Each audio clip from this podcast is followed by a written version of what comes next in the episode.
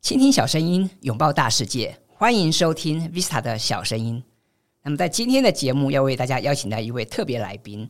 那么这位特别来宾其实非常特别啊，因为原本我不认识。那么因为我收听他的节目哈，才跟他结缘。那么我们的来宾是 Irene，他也是创业时代这个 Podcast 节目的主持人兼制作人。那么一开始是不是先请 Irene 来跟大家自我介绍一下呢？Hello，大家好。想要知道创业家心路历程、人生历练，请听《创业时代》。想要收获跟创业相关的知识讯息，帮助您丰富商业观点，少走弯路。您更要听《创业时代》。您好，我是 Irene，我是《创业时代》的主持人和制作，同时也是餐厅品牌 JK Studio 的共同创办人。那今天真的非常非常的荣幸，可以被 Vista 邀请来到 Vista 的小声音，跟大家认识。Hello，Hi，Irene，终于见到面了哈！以往我们都是在空中相会，我们可能都是在脸书或是 Line 上面聊天啊，但是今天面对面，感觉真的是很不一样哦。那么，呃，说到艾瑞呢，就是我们都知道他是这个创业时代的制作人跟主持人。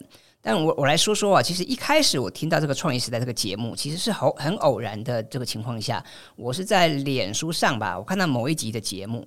啊，然后我看到这个 Irene 就帮这个受访者做了一个很精美的这个封面啊，那我就觉得哇，这个人好用心啊！我记得好像是这个，谢谢 好像是那当初看收听的那一集是好像是文案的美哈，就玉胜那一集吧。啊、嗯，那么因为当然有也认识玉胜嘛哈，所以就觉得说哇，来听听看这集节节目到底在谈什么。那当然这个题目我自己觉得很感兴趣，为什么呢？因为过往啊我在媒体服务的时候，我就曾经跑过创业线，所以呢，台湾很多新创团队我。我很多都都认识，然后我也非常熟悉这些创业者他们的一些辛酸啊，他们的一些奋斗的历程。所以当我听到《创业时代》这个 Podcast 节目的时候，一来我就觉得很有亲切感，二来我也很好奇，说，诶，这个节目到底他想要传达什么样的精神？他想要分享什么样的故事？哈，那么，所以接下来我是不是可以请 Irene 来跟我们聊一聊啊？你是什么样一个动机，或是怎么样一个因机缘哈，才会开始去做这个节目？还有就是现在跟未来，你有什么计划吗？好哦，呃，我会做《创业时代》这个节目，完完全全纯粹是偶然，因为呃，我们自己经营餐厅品牌 JK Studio。那在三年前，二零二零年，因为我呃，我们经营到现在 JK Studio 这个品牌总共七年了。那在三年前的时候，我希望说能够为我们的餐饮品牌打造一个自媒体，对，因为社群，然后网络行销。宣传这些我都已经走过一遍了。那当时三年年前，我大概就有感觉到说，哦，自媒体日益兴起的重要性。那那时候我在影音频道影。影跟音这中间，我选了我自己 list 三个选项，一个是 YouTube，一个是 TikTok，然后一个是 Podcast。对，那我自己真的有拍过片，我还花钱去上那个威力导演的课，对，怎么剪辑，怎么运镜，怎么分镜，写脚本等等，然后自己回来实际操作，我我我大概。制作了自己做了三个短影片，我就发我就投降了，因为我发现说一个人完全做不到。如果以我的要求的话，我做不到那样子的东西，就是呃有水准的东西，有水水平以上的呃质感的影片，那个是需要一个团队，然后有需要很多的器材，呃去完成那样子的有质感的影片。后来我剪了三集，就发现说哦，我自己时间也不够，因为常常就是一做下去，本来是白天。后来头再一抬起来，啊，天黑了，对，就发现说剪辑影片这件事情太太花太花我个人太多时间。后来呢，我就是哦，因为我常常去呃上课啊，听一些课程，那偶然就在一堂公关课，那时候呃公关讲师他就在，因为他们自己也是公关公司，那。呃，自己本身是老板，他就是他就说有一次他的员工跟他提案说：“哎，老板啊，我们要不要来做一档那个 podcast 节目？”那时候是二零二零的七月，我我好像第二次听到 podcast 这个名词。那在这之前，我都呃我自己也没有听过 podcast，然后也没有接触过。我就在想说，这个跟行销就有关吗？我就开始思考。后来呢，我就。呃，回来我就开始上网研究，然后买书来看，听各个 podcaster 他们的经验分享，那就开始做。我就一开始是手机就拿起来录，录了三分钟、五分钟，哎，我发现这个很好玩呢，而且一开始的时候好紧张哦，没想到我自己对着那个手机讲话也会结结巴巴，然后觉得，哎，怎么这么又紧张，但是又好像很有挑战性。后来我就开始一集一集做，从一集五分钟、十分钟，然后到十五分钟，这样一直做上来。然后一开始也没有设备，就呃用手机录啦，或者是网络上先买那种很简便、很便宜的呃麦克风设备，先自己来试着做做看。当这样子做了以后，大概十到十五集之之后，我才开始哎越来越专业，然后往录音室走，然后开始邀访来宾这样子。这个是我一开始的起心动念，但是我一开始是不知道什么是 Podcast 的，然后只是纯粹想要。然后经营一个呃自媒体，从影影音的选项里面选一个我一个人有办法操作，然后我也认为说他是呃在我的要求底下，他是能够被我好好的规划这样做起来的节目，对。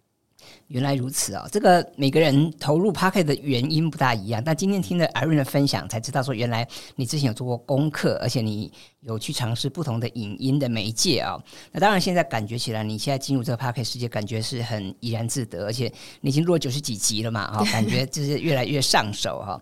那这跟我过去的经验不大一样。其实我是很早就知道 Podcast，我也知道国外很流行，但是台湾好像就是这几年才比较兴盛啊。不过的确，当然现在是越来越热闹了啊。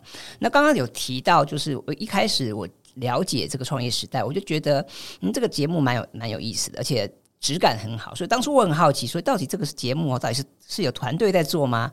后来我才发现说，原来是一个人做的。我就觉得 那那那更不简单哈，因为其实嗯，你要投入很多的时间、很多的心力，还要约访啊，还要做功课哈，这里面都是花很多的时间成本。那当然，我也发现 Irene 哈，应该是做事的时候很容易进入心流模式，对不对？所以你才会发现这个时间过得飞快哈。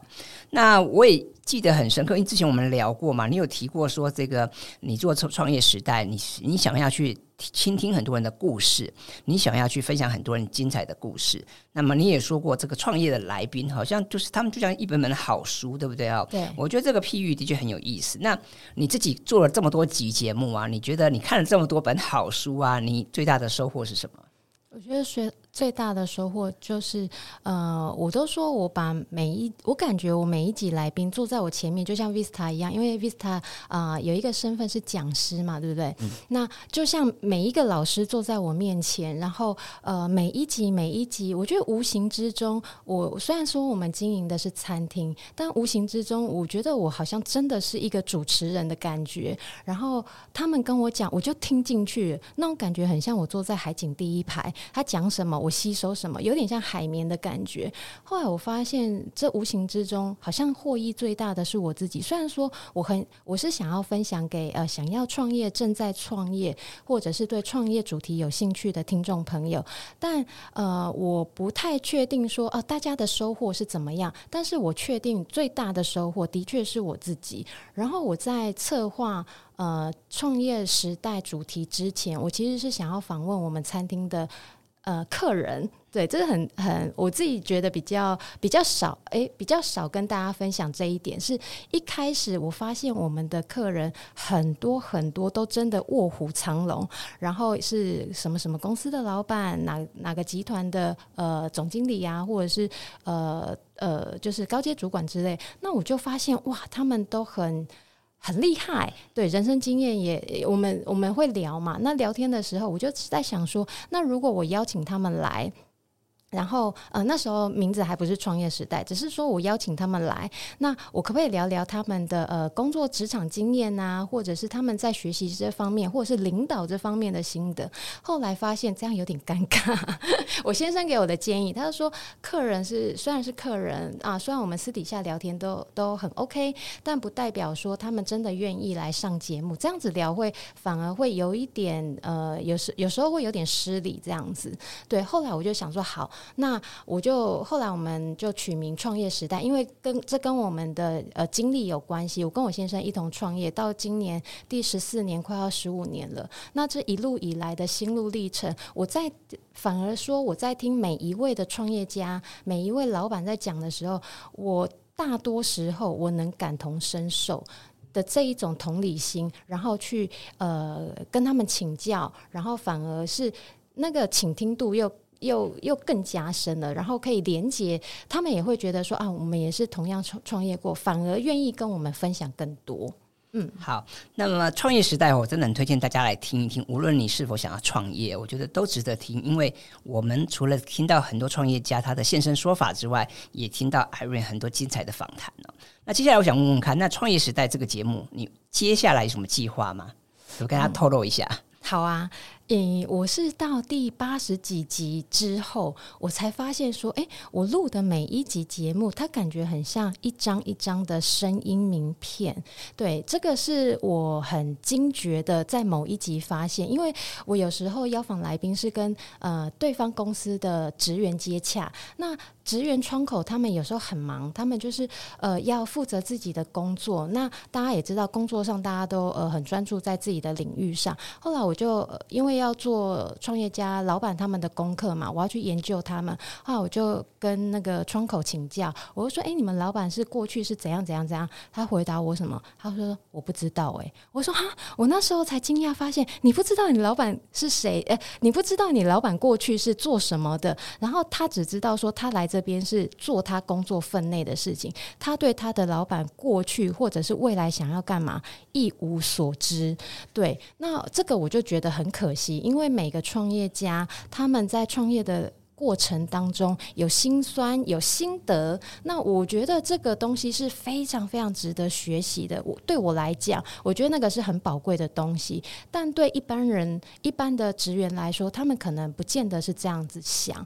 对，后来我就想说，好，那我要把呃这个老板的过程分享给他的。给其他人听，或许有一天他的员工偷偷戴起耳机来的时候，认识一下他老板，我觉得这样子也不错。对，就是无论是对外或者是对内，这个都是一个很好让大家呃或或让大家认识这一个人的呃途径。对这个 podcast，那我希望说我把它制作好，然后呃好好的访谈，让。创业家可以好好的聊聊自己，聊聊自己的工作啊，聊聊自己的创业啊，聊聊自己的想法，那它就是一张有价值的声音名片。对，好，那刚刚听到阿云讲说声音名片，我觉得这蛮有意思的，好像因为其实我们现在很多人都需要在网络上打开自己的知名度嘛，哈，然后我们要想办法去建立自己的数位足迹嘛，那么所以这个声音名片当然也是一个很好的做法。那么刚刚我们在聊到 Irene 的创业时代这个 Pocket 节目，那么过去我听了很多国外的 Pocket 节目，然后我发现很多人他们会去延伸他们的这个节目，从声音这个媒介慢慢转往不同的地方。比方说，有的人后来他会出书，哦，有些人他会把它做成资料库。那么当然，这种这是一种价值的应用。所以我听起来这个声音名片哈，感觉它也像是一种附加价值的服务哈。那么我就想问问 Irene 哈，那就你的想法哦，你觉得呃可以怎么样去做这个声音名片？还有这个声音名片对于大家有什么帮助吗？假设说呃，我从我先从呃来宾邀访来宾讲起好了。假呃，我我告诉大家一下我的流程制作。大家可能会对这一张声音名片觉得更有信任度，因为我都是邀访来宾啊，有的时候是呃被我访问过的来宾，他觉得哎艾瑞这很不错，那他就介绍他其他的创业家朋友来到我的节目受访，那。有另外还有是我看书学的，就是有一本书叫《开始 Podcast》，对，那那一本书上面，它有一个章节是在写说他怎么做陌生开发，写信做陌生开发，他就那个制作人就把他的呃。呃，写信的模式全部都上面，我就真的照表抄，我就照着做，一模一模一样，然后只是换上我自己的讯息，诶，结果发现成功了，诶，真的有呃来宾，他是因为这样子呃陌生开发信，但这个有我也有被拒绝过，百分之我后来的几率是百分之五十，百分之五十，那我觉得这个很棒，对我来讲已经是要进一大步了，对，居然有百分之五十的人答应我的邀访，那我就会跟他们。约时间，无论是我自己陌生开发的，或者是朋友介绍的，我都会尽量争取说，我们初次见面，或者是呃网络会议的这个 Google Meet 这种嗯见面认识。对，那这个。主要是因为一开始我觉得我不像可能呃很多记者大哥大姐这样子，他们在呃媒体界很很久很资深，可能信手拈来，他们就可以有一一定的架构出来。那我为了要消弭这种紧张感，我就是尽量争取说哦第一次见面认识的机会，尤其是完全对于完全不认识的对方，那我就是跟他见面啊、好好坐下来聊个一个小时一个半小时，知道他们是谁，然后也帮助我在做工功课。这上面有更多的资料，那顺便假设说对方有开公司，我也会尽量说啊，可不可以去对方公司看看，起码说知道他们公司是不是空壳公司吧？对，是真的一间有有有规模正规的公司这样子。那透过我这样子的实地访访谈，对，那也增加信任度一点点，然后再来我再回家做功课，出访刚给。给呃来宾确认，那这中间都是一直往返确认、往返确认这样子，所以信任关系它会一点一点的在这中间累加。所以我从开始做 podcast 的时候，一开始我都是邀访我身边的呃呃亲朋好友，他们可能是呃牙医诊所的院长，或者是说呃自己开呃工作室，像 freelancer 这样子。对，那后来因为身边的朋友人脉也差不多。了，我就开始呃跨出那一步。那慢慢的，我到现在就是呃也感谢大家说呃的信任。那到现在我的排程就是已经都快要排到年底，就是变成说邀访来宾这一块对我来讲比较不是一个困难点。那我需要做的就是把每一集的功课做扎实，因为假设说好，这有这概念有点像是我们行销资源有限，我们人力有限，那。行销面这么广，行销工具这么多，我们做广不如做深。那我就把这个概念带回来我的创业时代节目里。我我把每一集的来宾，我就专注在他身上。这一段时间，我就把他当成是我老板。老板想要什么，我就呃尽量的把事情做到好。那为什么我知道老板要什么？这这也跟我们自己是创业历程，我们是呃业主有关系。对，那其实每位老板他们要的东西都不是说啊，我们要。多多专业，或者是多艰深的学问，他们要的是一种态度，对做事情、工作认真的态度，或者是说，呃，我我去拜访他们，诚诚恳恳的态度，这一种大家看在眼里，信任关系就会延伸到声音名片，信任关系的深度会影影响到名片、声音名片的价值。我的看法是这样子。好，那我们延续刚刚 Irene 提到的这个声音名片，我想请教一下，那么你觉得应该要如何哈为这个声音名片附加价值？嗯、还有就是这个声音名片，我们刚刚提到嘛，每一位创业的来宾，他就像一本好书嘛，所以你为他打造声音名片。嗯，那这个声音名片之后有可能有什么商业模式吗？有这个呃，之前像呃，有一位广播得过金钟奖的广播主持人的呃前辈，他有建议我，呃，就像今天我跟 Vista 见面的时候，你你们两个都讲一模一样的话，他说：“Irene，这个。”呃，可以跟可以出书，也可以考虑出书。我说哦，真的吗？我还没有想过。但是我觉得这个是我第二次听到，诶，我觉得这个真的是很不错的建议。还有之前我有看过，呃，像我在社群有宣传，比如说像 FB 啦、IG 啊这种社群，那还有 First Story 那个 hosting 他们原本的网站，对，那我希望说可以自己再加一个呃网站，然后有在 Google 上有更好的流量。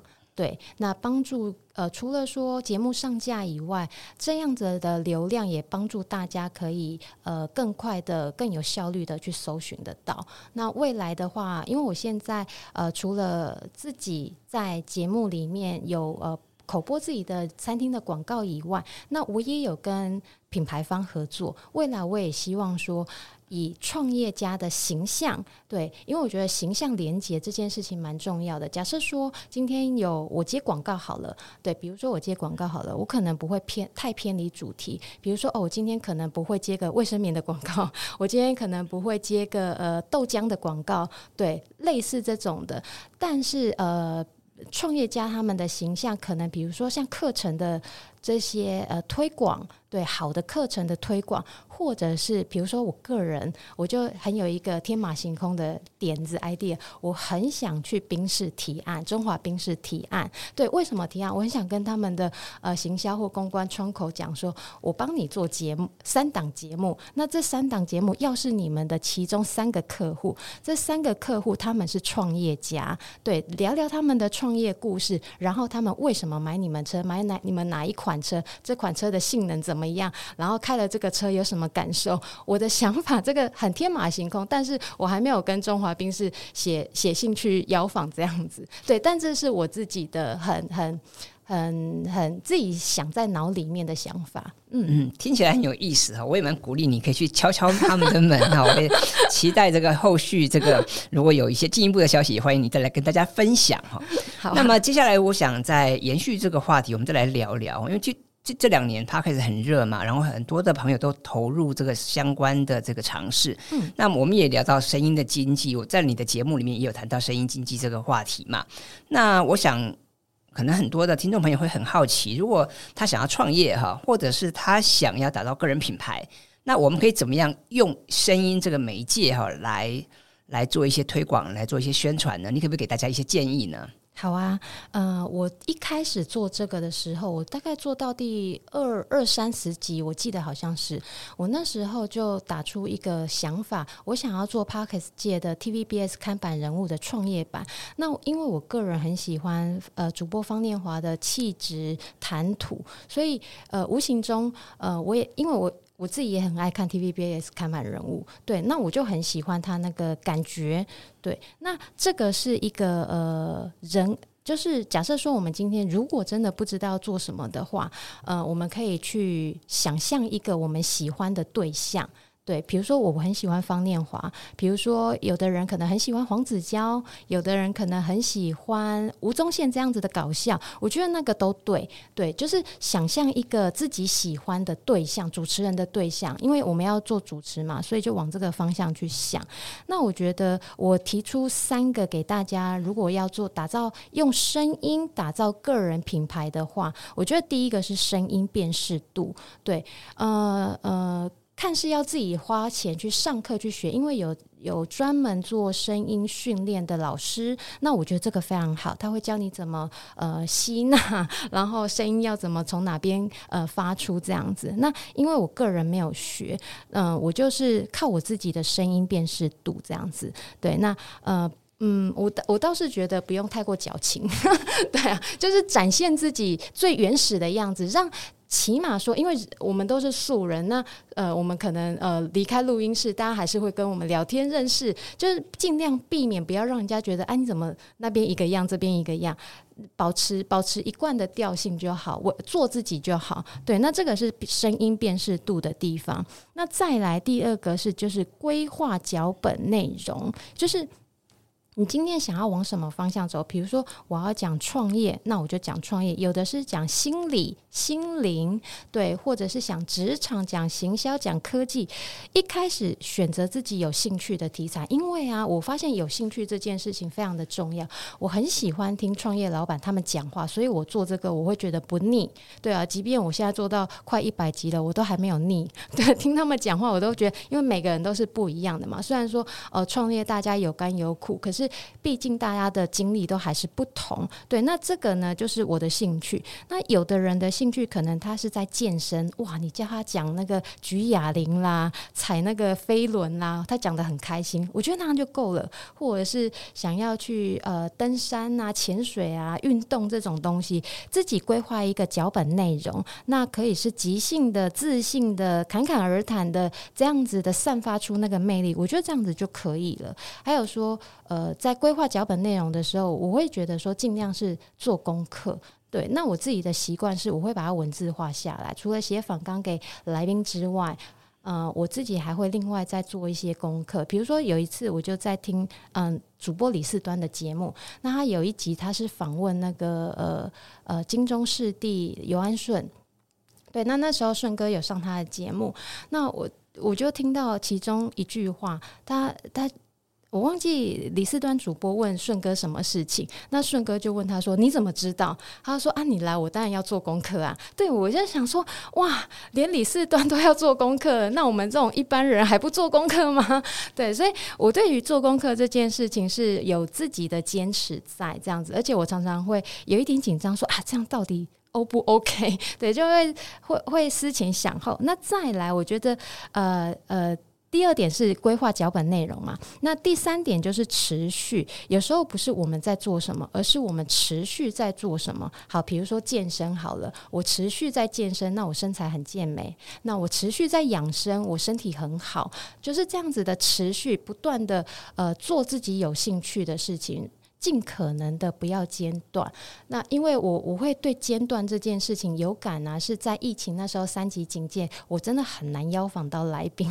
然后又再加上那时候我们 JK Studio 在桃园华泰店，呃，正在装潢开幕，从签约装潢筹备开幕那一段时间，真的嗯有一点爆炸，所以那时候我就暂停下来，大概暂停了呃大概半年还是八个月，我有点忘记。那一段时间，我就发现说，哇，那个整个灵感会突然断掉，然后呃，流量断掉，这是自然的，收听数下降，这个也是一定的，对。所以那一次的经验之后，我就发现说，哦，原来持续的重要性，呃，是是这样子的，而不是说哦，持不持续的话，可能会发生什么事情，只是说，当然不持续这件事情就没了，慢慢的它就会走向零这样子，嗯。我想啊，有收听这个 Irene 节目的人都会感受到他的认真哈，都是他事先做功课哈。那么，我想这个部分其实呃蛮有意思。那我们今天非常开心有这个机会邀请到创业时代的主持人兼制作人哈 Irene 来上我们的节目。那么，我最后我想针对这些还没有听过你的节目的朋友啊，你可以给他们一些建议。比方说，如果今天听了这个我们的访谈，觉得诶对创业时代的节目蛮有兴趣，或对你个人感到好奇的话，你会推荐大家从哪一集开始收听？是第一集吗？还是你可不可以特定举哪一集，先让大家来听听看？嗯，其实蛮多集的。每次、嗯、每次主持人 问我，我都会得罪很多人，熊熊想不起来。可是我呃，我有听过一个说法，我其中有一集来宾，他也是 Podcaster，然后他比我还认真。他说啊，他第一集。前前五集啊，前十集，他说他讲的真的很烂。他后来回去，因为他做起来做专业了之后，他回去把他第一集跟第十集重讲，对，重录。我说哇，你也太认真了吧！后来他就说，对，他受不了他自己讲话那个之前的呃呃呃声色这样子。对，我就说没有，我就是要留着，我要让大家听听看，我第一集跟第一百集有什么转变，有什么不同，有什么成长。那因为我一个亲。他是我固定的收听，呃，收听听众，因为他开车上班嘛，他只要我有新的一集上，他就会帮我听一下。后来呢，他到第七十第也是第八十几集之后，他就跟我讲说：“哎、”你那个整个大跃进哎，你整个口条啊，然后主持功力非常，我就说真的吗？真的吗？我就说你你的想法是什么？他就说他在听的时候，他很想问下一个问题，我就问出来了。对，我就说哦，真的，我有问到，我有问到听众的心坎里，是不是？然后这件事情，我就觉得哇，好开心哦。所以如果说大家对我一开始有多么的。多么的逊，大家可以听听看我前面，然后再往后听我后面的，可能大家就会呃有感说哦，我亲戚的讲法是这个样子，对。好，那么我想欢迎大家都来听听看。我想前面几集也也值得听，或者最近的，你当然也可以从最新的这几集来听。比方说之前你你邀请过你们这个餐厅的同仁来上节目，哦、我觉得那一集也蛮有意思的哈。因为其实不同的角色、不同的人物，他们来谈不同的主题，我觉得其实会有得到很多有趣的启启示哈。那么最后是不是请 Irene 来跟我们分享一句对你影响很深，或是你很喜欢的金句给大家呢？好啊，呃，我是这样子的，因为从二零二零年七月我开始做 podcast，那到今年二零二三年，呃，也快要满三年了。那我在看，有时候看大家分享的时候，网络上有一句不可考但是很有名的金句，就是今天的生活是你三年前的选择，那今天的选择也必将影响三年后，也必将决定三年后的自己。那我觉得，如果以 p o c k e t 单单就这件事情来讲，我觉得是真的。对这个对我影响是，呃，在我身上就是一个很典型、很鲜明的例子。假设说我三年前我不我没有跨圈去做这件事情，那我可能也不知道哦，原来。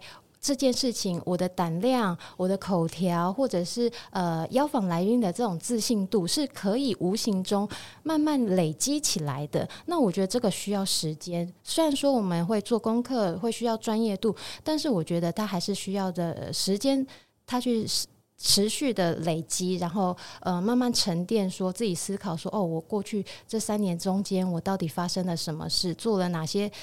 我觉得难而正确的事情。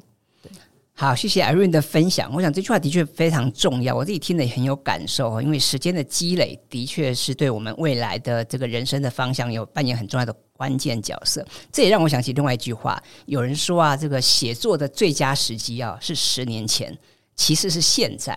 那么意思是说，如果你过去都没有写，没关系，那至少从现在开始，我们把握当下。所以无论如你想要写作，或者你想要尝试录 Podcast 啊，或者想要做任何的事情，那么就按照今天 Irene 的分享，我们就开始行动吧。那么最后哈、啊，我们非常感谢 Irene 来上这个我们的节目。那么如果你喜欢 Vista 的小声音的话，也欢迎你到这个 Apple Podcast 帮我打五颗星，而且推荐跟分享给更多的朋友。那么我们今天的节目就到这边进入尾声了，谢谢大家，也谢谢 Irene，谢谢，下次见喽，拜拜，拜拜。